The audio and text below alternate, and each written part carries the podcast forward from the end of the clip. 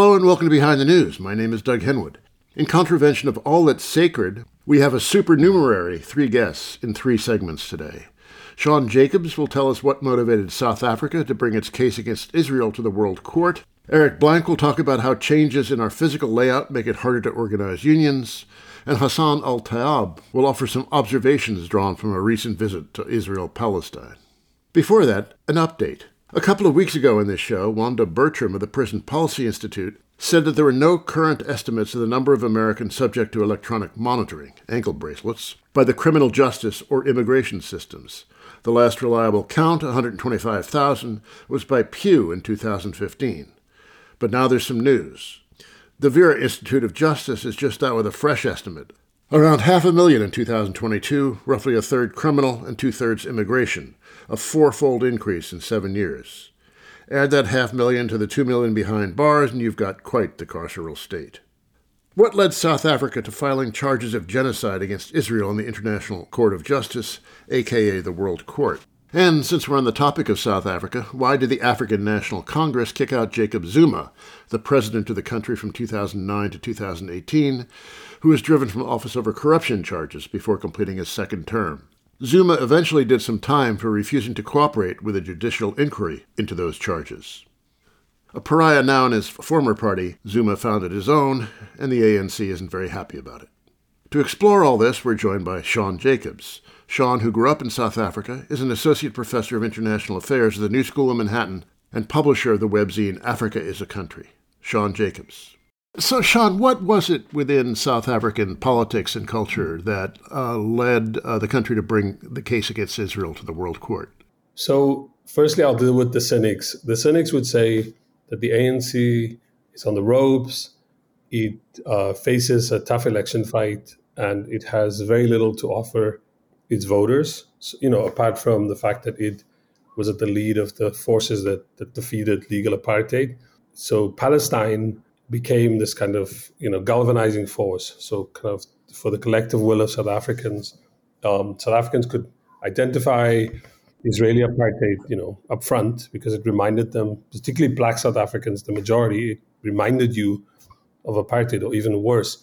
And so the argument was for an ANC that's very weak, that's divided, that has many internal problems, and also not just not just from if you want the, the white minority which often doubles as kind of what in South Africa are known as liberals, but is essentially right wing in the way that they they they seem to mirror uh, Republican talk points and American Republican politics, um, but also from like a new generation of like young leftists, from Pan Africanists. You, if you remember, Fees Must Fall, if you remember, uh, Rhodes Must Fall, or from all this plethora of like smaller political parties that are that are contest going to contest the elections. But I think all of that most of that that argument misses the point because the truth is South Africa, and I think this this is why I think the motivation come from, has a very long history with Palestinians um, during the struggle, like particularly starting in the 1970s when when essentially sort of the idea of Israel as this kind of plucky upstart third world country changed, right? Because of the it became very clear to people of what Israel was doing to the Palestinians and very more explicitly, the ANC became very close to the PLO. At the same time, the Israeli government and, if you want, Israel, Israeli ruling elite became very close to apartheid, like weapons trading, nuclear weapons, weapons technology, diplomatic cover at the UN, just all kinds of exchanges between these two, if you want, like rogue regimes. So as the ANC and the majority of South, majority of South Africans were identifying with Palestinians, the Israeli government and the white South African government became closer. And I was telling somebody the other day, I remember very, very vividly growing up in the 1980s and seeing, you know, the keffiyeh, the scarves, uh, seeing the flag at ANC rallies. Well, not ANC explicitly, but those forces that were like aligned to the ANC, like the UDF, the Mass Democratic Movement, or COSATU. So, like, you saw those same kind of imagery present at the at the rallies of the ANC. Mandela himself, when he came when, when South Africa had its first democratic elections and he became the president, he made it very explicit, I think, in a speech in 1996, that the f- freedom of Palestinians, and I'm paraphrasing, um, is tied up with the freedoms of, of South Africans. And then when he visited Palestine later near the end of his presidency, he spoke, you know, movingly about the connection to, to Palestinians. Now, it is true, it is true that South Africa, in the period since Mandela left office, so Thabo Mbeki, mostly kind of looked towards the African continent, and Jacob Zuma, for whom politics became much more domestic, more internal, stopped caring as much about the Palestinian question. And also South Africa, while it was very clear about its relationship to Palestinians, it did also develop formal relationships with Israel. It has an embassy there. It trades with Israel. I think it is Israel's largest trading partner in the sub Saharan continent. So there was this kind of double, I don't want to call it double consciousness, that whereas the majority of South Africans clearly sided with Palestinians, it was the case that the South African government, perhaps geopolitics, realpolitik, was dealing with Israel. And so, given the events then subsequently of, of October 7th, and then Israel's uh, vengeful attacks against Palestinians in Gaza, I think two things then kicked into gear. One is South Africa has one of the best organized sections of BDS they definitely have the ear of the government. The, the foreign minister Naledi Pandor and others within the state are very, very receptive to some of the things that BDS um, says and wants to do. And secondly, also South Africa has a very like vocal protest movement around Palestine. You know, visibly there's a there's a very large and active Muslim population who were part of the working class, part of the struggle, and who could make those connections with Palestine, even if the connection was based on religion. And then I think the last part is the country has a legal tradition, which I think is very unique. And therefore, people were like shocked to see these lawyers who turn up in The Hague.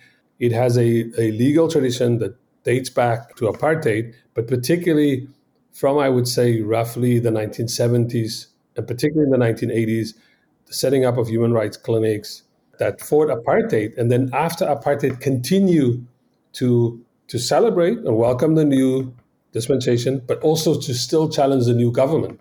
So many of the lawyers you saw, then I'll just single out two of them, for example.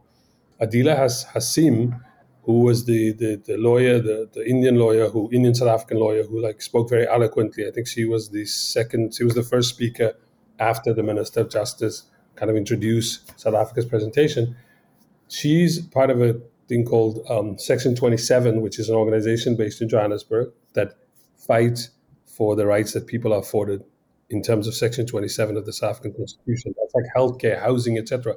And also, she was the lead counsel in a case that families of uh, psychiatric patients had brought against the government after I think something like almost 150 of their relatives had died at a government psychiatric clinic and so they took the government to court, and she led that case against the government. And then one other one, Max du Plessis, I think he was the second to last speaker, white South African, Afrikaans surname. Um, he defended one of the opposition parties against the South African government when they tried to get the South African government to provide official reasons as to whether or not they were going to arrest Putin when he would attend the meeting of the, the BRICS in South Africa. So my sort of long, short answer is it's a case here of the, the connections between the popular movement, uh, between the BDS movements, and various elements within government. And I think even more than that, which I think is the more decisive one, is South Africa has an incredible activist lawyer tradition within civil society. And in this instance, they combined with the South African government. And in a way, they brought out, from, from, from what I, my estimation, the progressive quality of the South African government. Now, what you introduced as the cynical case is not entirely untrue, right? Mm-hmm. I mean, it's not. You could argue that the ANC, of course, there there are elements within the ANC government who who would like for people to forget that the last what is it now? It's going to be 30 years this year. This is the 30th anniversary of of elections um, for democratic South Africa. You know that things haven't gone too well. I'm of the opinion that you know I don't want to be too forgiving of the ANC government, But I think it is true. You have to be. You have to have some perspective that yes, you've had almost 300 years of various forms of white domination, exploitation, colonial violence, apartheid violence, and then you've had like 30 years to experiment with something else that is humane, that includes all South Africans. Now, at the same time, that's fine. And I think the ANC would probably argue that the conditions under which it had to create this new South Africa, you know, the rules of the game, it wasn't allowed to touch the economy. Uh, it had to um, come up with what's called sunset clauses right at the beginning, where it had to retain the elements of the white civil service, including those ones who probably weren't interested in, in a new South African government, all kinds of plots and counterplots. But then I would say, and here I think the critics of the government have a point. Much of that tenure of the ANC was characterized by corruption. Um, it's been characterized by non-delivery, by compromise, you know, by a failure to deal with those issues in South Africa that particularly Black people care about, you know, for their lives to change for the better. So yes, there are some people who might argue this is an attempt by the ANC to not talk about the internal domestic politics of South Africa. But I, I also think that that I have a I have somewhat of a problem with that because I think there is a problem in South Africa to be very parochial. South Africans often, um, in their criticism of the ANC government's decision, they want to interpret everything in terms of these local political um, things that are happening to them instead of you know understanding sort of South Africa's role within the world. I'm speaking with Sean Jacobs, Associate Professor of International Affairs at the New School. We can um, give some credit to the cynics, but uh, basically, this was a, quite a noble um, gesture, and uh, it really has uh, transformed the political environment uh, in which Israel is operating in. It's been quite effective, really. No, it definitely has. If you think that, and there's there's other people who've done better research on this. Yotam Gidron, for example, is an Israeli uh, social scientist who works on on um, Israel's relations with African countries. And if you look at, at Israel's diplomatic push up until this point, I think it had done really well in dividing what was once a sort of solid support for the Palestinians on the African continent when it came to the UN, etc. And you may have seen this sort of demonstrated by the Ugandan representative on the court who voted like no on all the, the asks of South Africa. So Israel had done really well, including in Muslim majority countries, in, in kind of confusing, dividing, you know, offering them up technology, uh, military surveillance technology, Rwanda, Uganda, parts of West Africa. Um, so Israel had done really well on that. Israel had also done really well in painting any of its opponents, anybody who criticized what it was doing against Palestinians as anti-Semitism. And so it was leaning on countries whenever, you know, you had people protesting, whether they were in universities, whether on sports fields, etc.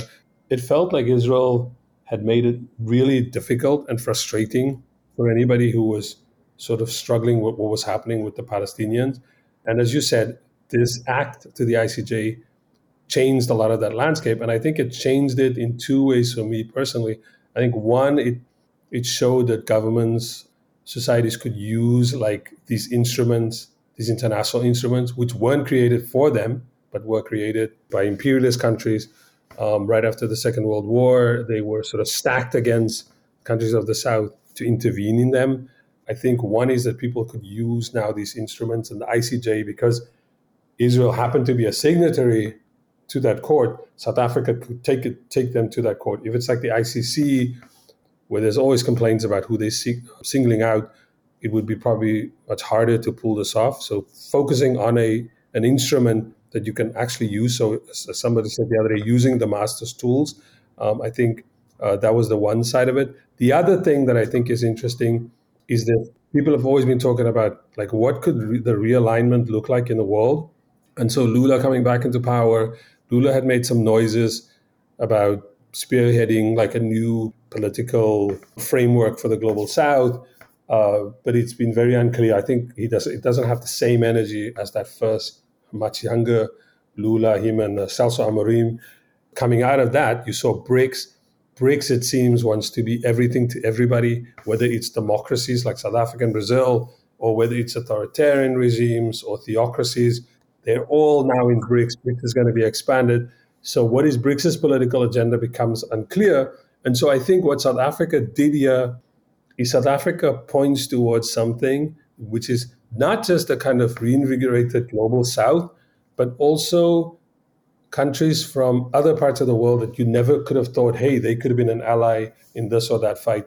So you have like an Irish lawyer, which is from a country that had experienced colonialism at the hands of Britain, making what most people was suggesting was probably the best speech in, in, in, in articulating the demands of Palestinians or their need.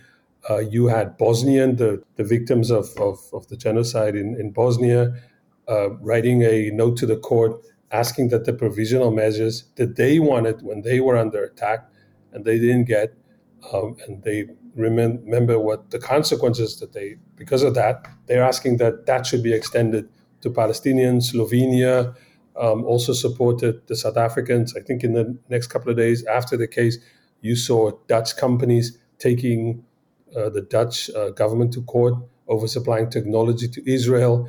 I've now heard that there are cases in the US to take on Biden by victims of uh, Palestinian victims taking on Biden, the families of Palestinian victims. So I think what South Africa has done in a way is to invigorate kind of new global South plus politics. It's not clear yet what that can be. I think those for me is like something interesting and exciting. Now, there's a substantial Jewish community in South Africa, not enormous, but uh, of some political significance historically.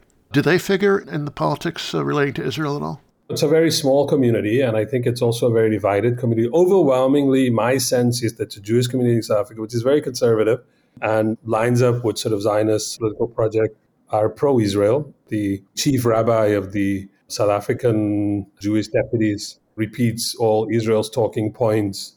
If you go on any social media, if, if you happen to watch a video from a South African newscaster and there happens to be somebody speaking on behalf of the Jewish community, they'll generally they'll side they'll side with Israel. But I don't think that's the full story. Just now, probably the one of the most significant things that happened was there was a statement by 500 um, South African Jews, uh, ranging from people who are very prominent um, to just ordinary people who signed a statement. Many very well-known names calling for a ceasefire, calling for the end of violence to Palestinians, and saying that they, they want to do that because that's what, what's demanded of them, um, of Jews, because there's a Jewish tradition that is not interested in, in this kind of violence. There's also been prominent Jews in South Africa who've said that most Jews have actually flourished in cosmopolitan societies and that there was that this that this idea of creating a homeland that that's a particular kind of political tradition and then beyond that as you know there is also a very proud, although it's a marginal tradition, but very vocal tradition within the Jewish community in South Africa in which um, Jews sided with the anti-apartheid movement and with the liberation struggle, whether it was Joe Slovo, Ruth First, or Ronnie Kasrils. But having said that, it is the case that the majority of Jews um, obviously side with side with Israel. The South African government, for example, have been criticized for allowing people to go and fight for Israel. Like South African law prohibits you from fighting for a foreign army, yet the South African government has not arrested any of those people.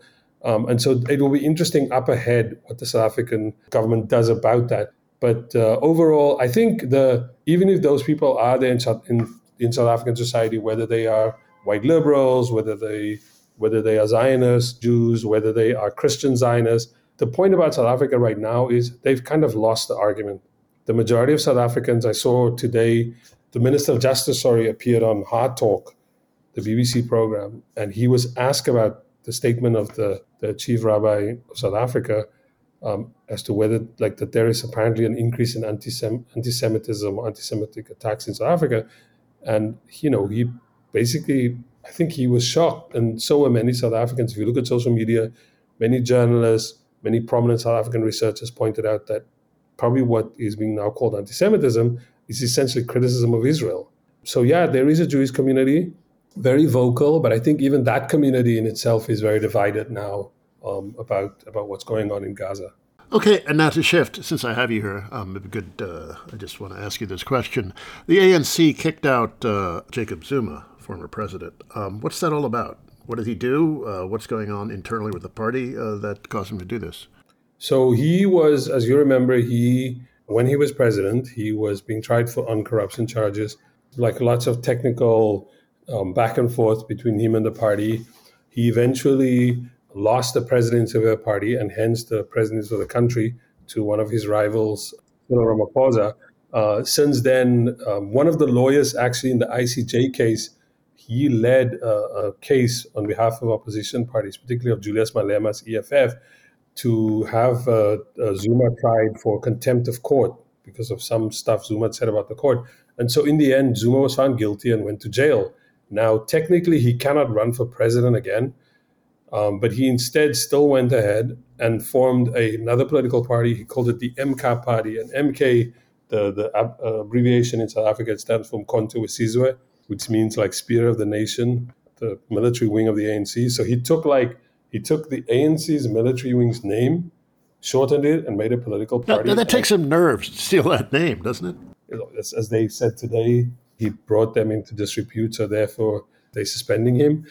I mean, again, I don't know. The part, obviously, the party will probably just change its name, um, and mainly it's former members of Mkhonto weSizwe or other people who claim to be members of Mkhonto weSizwe, but they were like maybe five years old at the end of apartheid in a way, Zuma's leading kind of a coalition, if you want, like the deplorables, to, bro- to borrow from American language, um, of people who were in the ANC but are mad with the ANC. And he's been mouthing, you know, all kinds of unconstitutional, uh, very backward political stances on gay rights, on the death penalty, um, which all these things are the rights that are protected and enshrined in South Africa's constitution.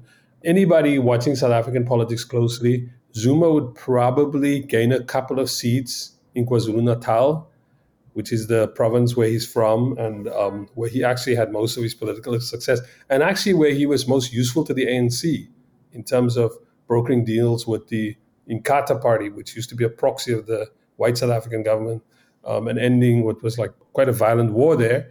But having said that, what does it mean for the ANC? He's going to chip away, I think, mostly at the margins of the ANC, and then Zulu traditionalists or just various other people who it doesn't make any sense, but they still have nostalgia, you know, for Zuma's rule, like corruption, like, you know, the corruption of the state, stalling any development in South Africa for a very long period while he was in power.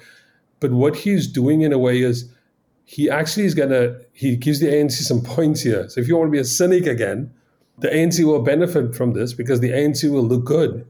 You know, the ANC, which is embattled, which seemed to struggle to deal with corrupt elements, now will, right before an election, look like they dealt firmly with, with Jacob Zuma. And so, probably in the end, the problem in South Africa right now is the opposition parties all are chipping away at each other's support. They're fighting each other over like electoral support, and they're not making a dent um, into the ANC support. So if it looked like Zuma was making that dent, if you think about sort of mainstream society, like particularly the black middle class or the average black voter, if they if they have a distrust of the opposition, even though they don't like the ANC, this might be one of those things that make them think, you know what, I'm staying with the ANC. That was Sean Jacobs, Associate Professor of International Affairs at the New School of Manhattan and publisher of the webzine Africa is a Country. Sean cited Section 27 of the South African Constitution. Here's part of what it says. Everyone has the right to have access to health care services, including reproductive health care, sufficient food and water, and Social Security, including, if they are unable to support themselves and their dependents, appropriate social assistance. Not much like our Constitution. And now a shift of focus to unions in the U.S. Eric Blanc had a post on his Substack, Labor Politics, on January 17th on how sprawl, suburbanization, and the rise of the service sector have made it much harder to organize unions than when workers lived in dense cities and toiled in large factories. Eric, who's an assistant professor of labor studies at Rutgers, has a book coming out later this year from the University of California Press We Are the Union How Worker to Worker Organizing Can Transform America. Eric Blanc. You open this post with an interesting quote from William Z. Foster of the Communist Party, who said in 1936 Meetings should be held in popular neighborhood halls where the workers' fraternal lodges meet, where the workers dance, where their weddings take place, and where they're generally accustomed to going. Now, that seems really quaint uh, almost 90 years later. We don't live like that anymore. What does that do to uh, possibilities uh, for organizing unions? To me, it's just a great window into the extent to which things have changed. And, and that's maybe an obvious point, but it's actually underestimated uh, amongst union organizers because we have a tendency to talk about the 1930s as the great labor breakthrough, and people study it a lot and say, you know, how can we copy the methods? People are always talking about that as a reference point, but it's a real question about whether we can just copy those methods because the structure of life has changed so much. You know, working class people are much more dispersed. And essentially, what that means for organizers is you need to find new mechanisms through which you would bring together workers who aren't organically linked via the neighborhood and via their workplace in these very dense, associationally rich um, environments. And so the short version is it makes organizing harder and it makes it so that even when you get one organizing win, that win is less likely to set off an organic chain reaction because you know the metaphor I use is if you set up dominoes too far from each other, knocking one over doesn't set off a chain reaction. And it gives you a sense of it is that when workers are more spread out, it takes more work to organize large numbers of them. I recall the early days when they were organizing the taxi workers union in New York City. The organizers would meet the drivers in gas stations and restaurants and places that they congregated in. Is there anything comparable in other industries and other places? The extent to which this sprawl has disaggregated working people really depends by industry and region a lot.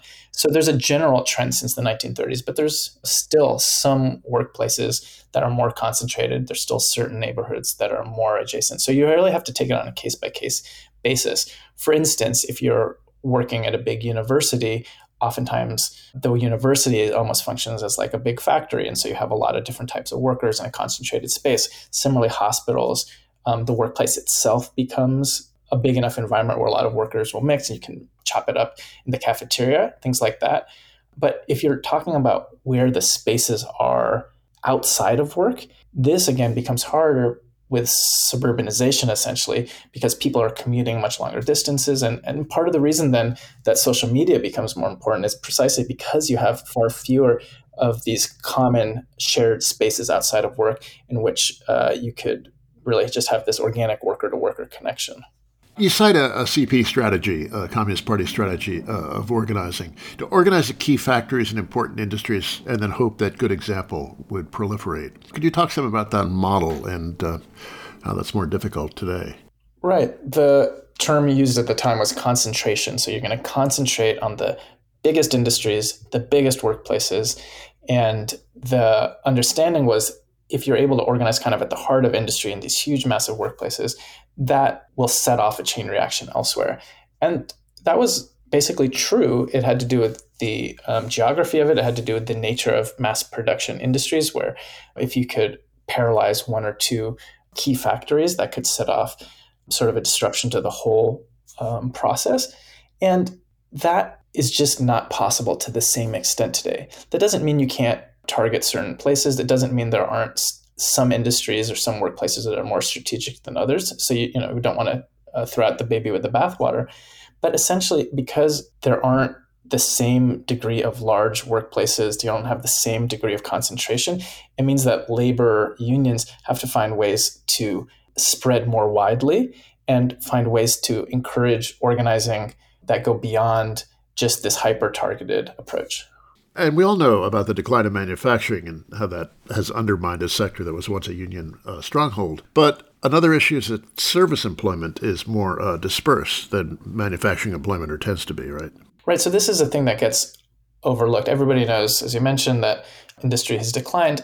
But what's missed in this is the spatial dynamic because services, for kind of obvious reasons, have to be very decentralized. You know, you're not going to have uh, all of the Walmarts in the country in one or two cities or state. It wouldn't make sense, or hospitals or schools or Starbucks. You have to have them spread out to where the population lives uh, in relative proximity.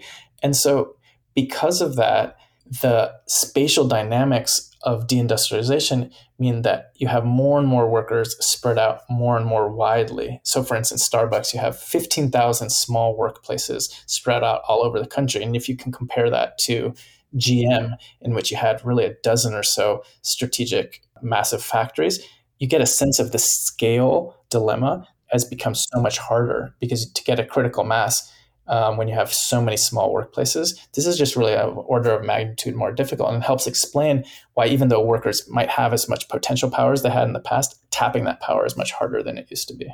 You have uh, quite a dramatic anecdote from a, a windmill worker in Texas. Uh, what were his challenges? Right. So, so I was talking to one of the staff organizers for the Utility Workers of America. Uh, so they were organizing Wintex in Texas, and, and this is a guy not from Texas, and, and he he says these are workers who uh, in the past we would have had all working in one plant. You know, we would have had them working in one power plant, and now they're spread all over Texas. You know, he says uh, they're all over Creation, Texas. You know, good luck finding them. And oftentimes these workers don't even know their coworkers because they're operating over hundreds of miles of space in which they're really on their own. And he says just the challenge then for organizing large number of workers is just something that they had never experienced before. When you would have had 100 workers in one plant, it's different than 100 workers spread out over a massive state. And the size of workplaces uh, has declined, not necessarily in very recent decades, but over a longer um, stretch of time, right? Right. And it's not the case that the US has ever had um, a majority of workers working in massive factories. Uh, you know, even back you know 100 years ago, uh, there was a lot of small shops. There has been a decline, but in particular, you see the decline in that the biggest companies today, unlike you know a century ago, tend to have smaller workplaces. And this makes a big difference because the bigger companies are the most important for unionizing because they have the biggest pockets to give concessions and then they also just most central to the economy. So if you can't organize a Starbucks or an Amazon, uh, you're not going to be able to organize the working class as a whole.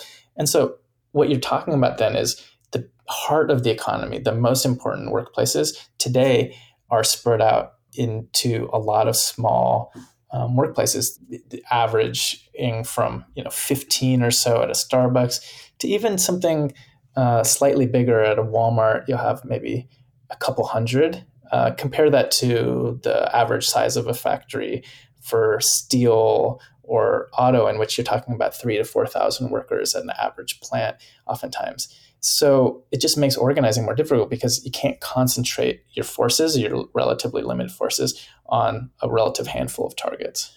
Now, you don't address this specifically, but what about turnover? Is that more of an issue in, in service sector than uh, the uh, the factories of old? So it's a good question. In my research, I actually found that turnover isn't as different as we might expect. One of the excuses sometimes unions give today is you can't organize high turnover industries uh, you know, because there's just too much of a churn. And what this confuses is that even back in the day, so in factories before unions, these were also high churn industries. What made turnover lower was unionization. And so the actual data I found suggested that on the whole, we haven't seen as dramatic a shift uh, turnover rates if we look to the pre-unionization period. Of course, if you look to the 1950s after unionization and like sort of standardized jobs, well then yeah, you do see a big shift. But if we're talking about what does it take to organize workplaces when there's no union, well then actually the turnover obstacles is relatively similar to you saw 100 years ago. That doesn't mean it's easy. It's definitely a challenge and it's definitely harder to organize when workers are working for half a year or not much longer. But they did it in the past and that would suggest that we can do it again today. Yeah, it's interesting because the, the BLS's uh, um, data on job tenure really doesn't show an increase in volatility of the sort that people talk about. It seems to be more a, a discursive phenomenon than a real world phenomenon. So there's some people who say that the increase of just-in-time inventory practices, long supply chains, uh, something that was really highlighted uh, during the pandemic uh, supply chain crises. Don't these changes in business practices at least potentially increase working class power? They do, um, the question is to what extent? And there's a line of argument from various people who who suggest that logistics is essentially like the new manufacturing or the new auto. So in the same way as organizing General Motors sort of turn everything around for labor in the 1937 and 1930s generally, um, the idea is if you could organize Amazon, that would provide a similar leverage point. The difficulty is that logistics isn't actually as central as manufacturing was. And, and, its mechanism of functioning, its production process, doesn't lend itself to the same level of centralized targeting and disruption. So, to give a couple examples, if you could organize one of the mother plants at General Motors, and this is what they did in the famous sit down strike in 1937, you could paralyze essentially um, almost the entirety of production of uh, certain like Chevrolet or different types of lines in the company.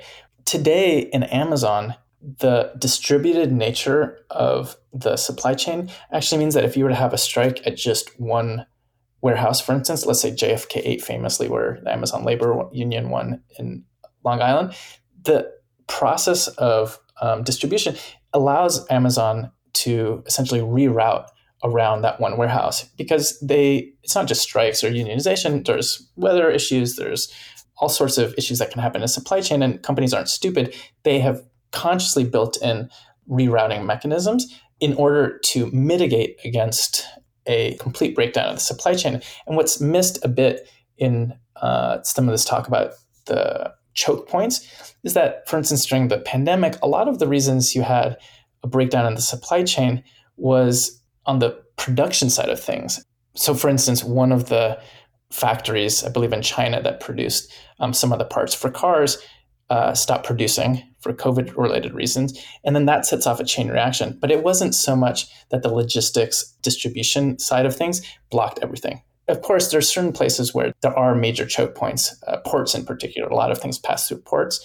Those tend to already be unionized, and the state can intervene to prevent workers from uh, striking in some of these places. So it's not to say that logistics isn't important. It is. It, it seems to me very clearly strategically central for labor, but it just doesn't have the same level of centralization and disruptability as factory work did in the 1930s. And so this raises the need to essentially have a more economically diverse and geographically spread out approach than was possible 100 years ago.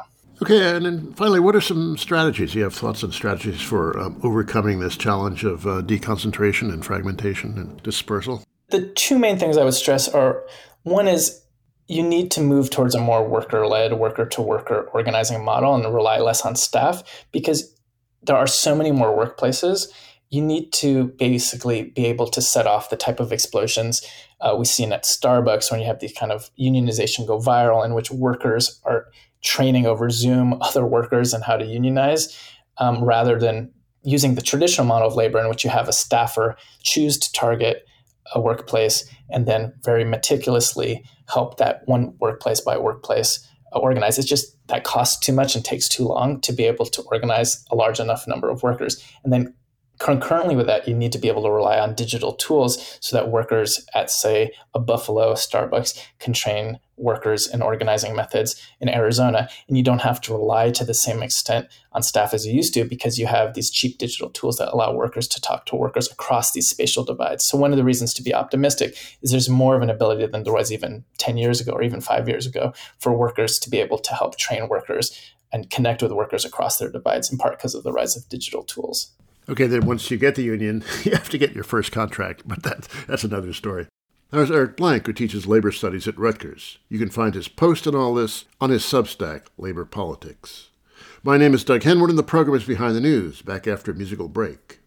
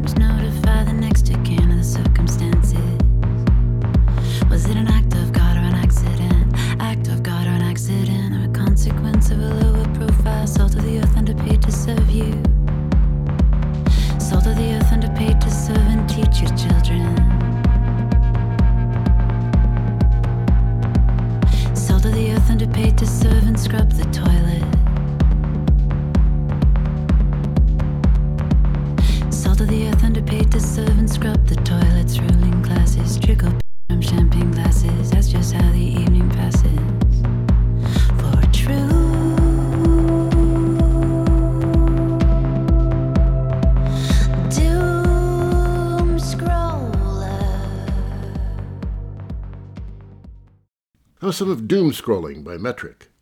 Next, the widening war in the Middle East.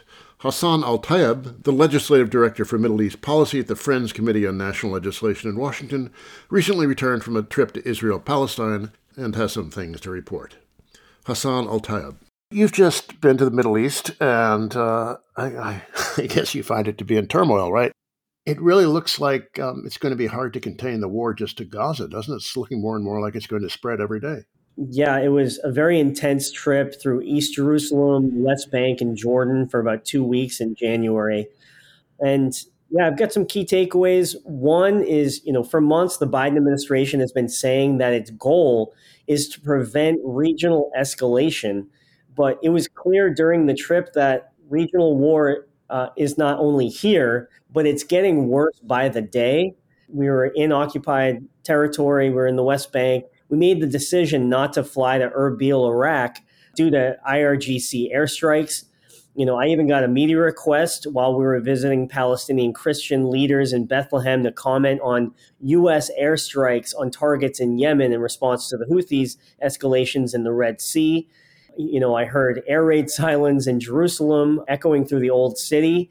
And a couple days after we, we got back to D.C., there was a drone strike in Jordan that killed U.S. service members. So uh, it, it's deeply disturbing, deeply troubling. Our call remains the same that only a ceasefire in Gaza can actually address the regional escalation. So we need a ceasefire, restraint, uh, respect for uh, international law, and really, you know, working diplomatically, not militarily, to try to ratchet down the tensions in all these other places, which is deeply distressing and, and wouldn't be good for anybody.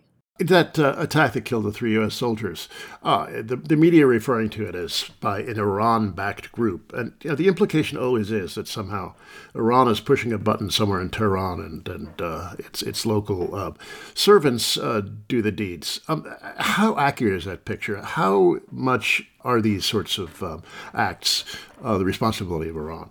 There's a couple things. One is there isn't evidence. I think there's still an investigation going on about what exactly happened. Two, that I, I think it undercuts the idea that there are other domestic actors that have their own rationale for engaging in certain behavior. And, you know, we can't always paint it. But the other thing is that regional escalation is here. Uh, these groups are linked, they are in cooperation. We don't exactly know if the the quote unquote button is being pushed or the message is being sent out. Uh, but we do know that if we don't resolve the issue in Gaza, that this is just going to get worse and worse, and that's the real issue at hand: is how do we de-escalate the whole region and not just point fingers and point the blame at certain folks. And uh, last thing I'll say is that we got to be a little careful because the United States is fully funding Israel's war in Gaza and we've seen 26,000 Palestinians killed as a result of airstrikes, uh, bombing, blockade, and starvation, uh, and, and, disease. We've seen 10,000 children uh, perish as a result of this war. And people might turn around and say this is the US backed Israel uh, war on Gaza. So I, I, wanted to end with that. But regardless of who's at fault, uh, our collective interests are to end the wars, right? We need to move beyond this and try to try to support de-escalation across the Middle East because it serves no one. You said you're in the West Bank, right? Well, I was. I'm now back in D.C. I was no, there from know, but... January 12 to January uh, 24. And certainly, it's not getting the attention that Gaza has been getting. But um, Israel is active there. The settlers are active there. Um, what did you see in the West Bank? What's the mood like? What's happening? The West Bank is is really intense there are raids every night. You know, we were staying in Ramallah at the Ramallah Friends School, a 150 year old plus Quaker school. And, you know, at night you're hearing gunshots, warplanes flying overhead. The settlers are have been emboldened since October 7, and uh, Ben Gvir has even, you know, handed out weapons to settlers. So when you're walking through the old city, it's pretty disturbing. You're seeing people in civilian clothes carrying AR 15s everywhere in front of holy sites, at the Wailing Wall, near Al Aqsa, through the Christian Quarter. Everything feels on a hair trigger. Like if you say the wrong thing or do the wrong thing or perceived in the wrong way, that something could happen and it, you know it's deeply distressing and you know everyone's traumatized that, that's for sure you know after the october 7 attacks the violent Israeli military response. And unfortunately, the only way out is through and, and trying to find some way forward because it's just completely unsustainable. And maybe the last thing I'll say is comment a bit about our time going through the West Bank. The checkpoints are really intense. People are being held up sometimes for hours at different checkpoints, and they've closed access to almost every community. They, they keep swapping it out. Well, they'll they'll roll some boulders in front of the road and make you drive an hour and a half to access the village on the other side. So it's very confusing. What would have been a 30 minute drive was two and a half or three hours uh, from Ramallah uh, to Aboud. And then we went to Nabi Saleh and Nablus and experienced similar things. So it's definitely really a tense moment. And, you know, we're praying for peace over here. And uh, before I hit the record button, you were saying that uh, the U.S. and Palestinian interests may be more aligned than U.S. and Israeli interests. What did you mean by that? Well, big picture. So often you hear people in D.C. talking about the day after and these different scenarios in Gaza. Many of them have not called for a ceasefire. So we'll just leave that there. And many of these plans fail to include a key element, which is Palestinians and their dreams for a future. And while we were in Ramallah, you know, we spent I spent many hours with the Carter Center's team through the occupied territories, uh, and we met with a whole bunch of folks. But we met with this polling agency conducting polling on East Jerusalem and uh, West Bank Palestinian perspectives. A couple data points that challenge the mainstream narrative, which is one, 75% of Palestinians support a secular democracy with freedom of religion. 56% want elections after the war. 57% or so want a two state solution, which is up about 20% before the war. And pollsters were suggesting that Palestinians feel like the world is taking their issue a lot more serious now. I look at it, you know, objectively here, and this is what everyone's publicly saying. The U.S and the PA are publicly supporting regional de escalation, a two state solution, humanitarian access to Gaza, end to settler violence, you know, not, you know, a permanent settlement uh, of Israelis in Gaza and no annexation where the Israelis are saying they don't want a two state solution. Uh, they've been blocking aid delivery. Members of the cabinet have openly called for ethnic cleansing, annexation. They want preemptive airstrikes on Hezbollah no addressing of the settler issue. So when I just put that next to each other, uh, it seems like there is a partner for peace. It's just not on the Israeli side right now. And I know a lot of Democrats. Uh, Senator Schatz just issued an amendment trying to codify support for a two state solution on the new national security supplemental.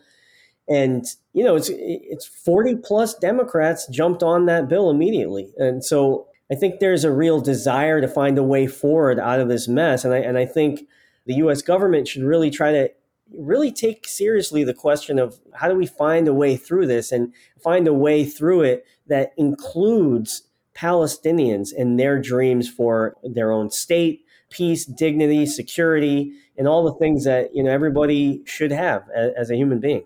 The U.S. government says that it wants all kinds of good sounding things, but it doesn't seem like the U.S. government is doing much uh, to uh, try to persuade Israel to do these good things. Um, what's going on there? It seems like you know you hear these spokespeople say high-minded things, and then they send more bombs. That is the million dollar, or actually the fourteen point five billion dollar question. There's a lot of domestic interest, though, as we as we all know. There's a intense support for for Israel and people that have through AIPAC, Christians United for Israel, military industrial complex, really have have come to the aid of Israel, and, and Israel was brutally attacked, and you know they deserve sympathy for that attack. But a lot of lawmakers are starting to wake up to the idea that the way this war is being waged is just not in alignment with with how we want to see it, and it's not in alignment with international law and and what people put forward as U.S. values. So I'll, I'll, let other people make a judgment if they're actual U.S. values. There's also another piece of this that doesn't get enough attention, but the U.S. military, as much as Israel depends on the U.S., the U.S. also depends on Israeli technology for our military equipment, and that's a huge piece of the puzzle. But you know, at the end of the day, a massive regional conflict is not good for anybody. It's not good for U.S. national security interests. Already, we, are seeing international shipping being disrupted. Uh, we're seeing regional partners that are being destabilized. Israel is deeply destabilized by all this, and, and until we we wrap this war up, I don't see that changing. So, so th- that's why I put it out there. Uh, we obviously have a lot of work to do on U.S. military assistance. FCNL uh, has called for a, an embargo on weapons sales and, tr- and military assistance to Israel right now. And we're thankful to senators like Van Hollen who have put forward an amendment to try to make sure that U.S. military aid is used in alignment with U.S. law and international law. We're also grateful to Senator Sanders for his historic resolution invoking Section 502B of the Foreign Assistance Act to investigate uh, Israeli human rights abuses in Gaza. And that vote happened while I was in the West Bank. And I, and I tried to explain that to folks how historic that was that one, you know, we've never had a vote centering Palestinian human rights uh, on the Senate floor and 12 senators came out to support it, which is a place to start. That's 12 more than uh, we had on the record uh, before. So, uh, you know, I see that as a sign of progress, even though we're not where we want to be. Uh, you know, it's showing some momentum. And, and I'll, I'll note that after the vote, Senator Van Hollen added six more members or so uh, to his amendment. And then we even got Senator Coons on the record saying that he supports conditions on aid to Israel. And, and, that's significant considering who he is, being on the Appropriations Committee, being on the Foreign Relations Committee, and obviously with his relationship to Biden. So uh, we, we see all these things, uh, you know, making a difference. Unfortunately, the humanitarian crisis is completely urgent. That was people don't need answers in you know a year from now or five years from now uh, as opinions shift in the U.S. They really need answers right now. Every day matters. Hassan El-Tayyab, Legislative Director for Middle East Policy at the Friends Committee on National Legislation in Washington. That's it for me, Doug Henwood. Sometimes the music I play is a commentary on the show's content, and sometimes it's just fun. This is fun and ancient. Yesterday's Numbers by the Flamin' Groovies from 1971. Till next week, bye.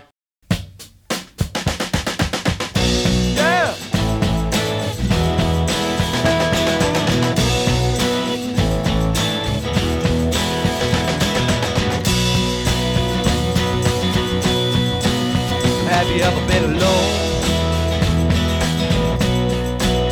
So long you couldn't cry? Did you ever have a home? Did you ever tell a lie?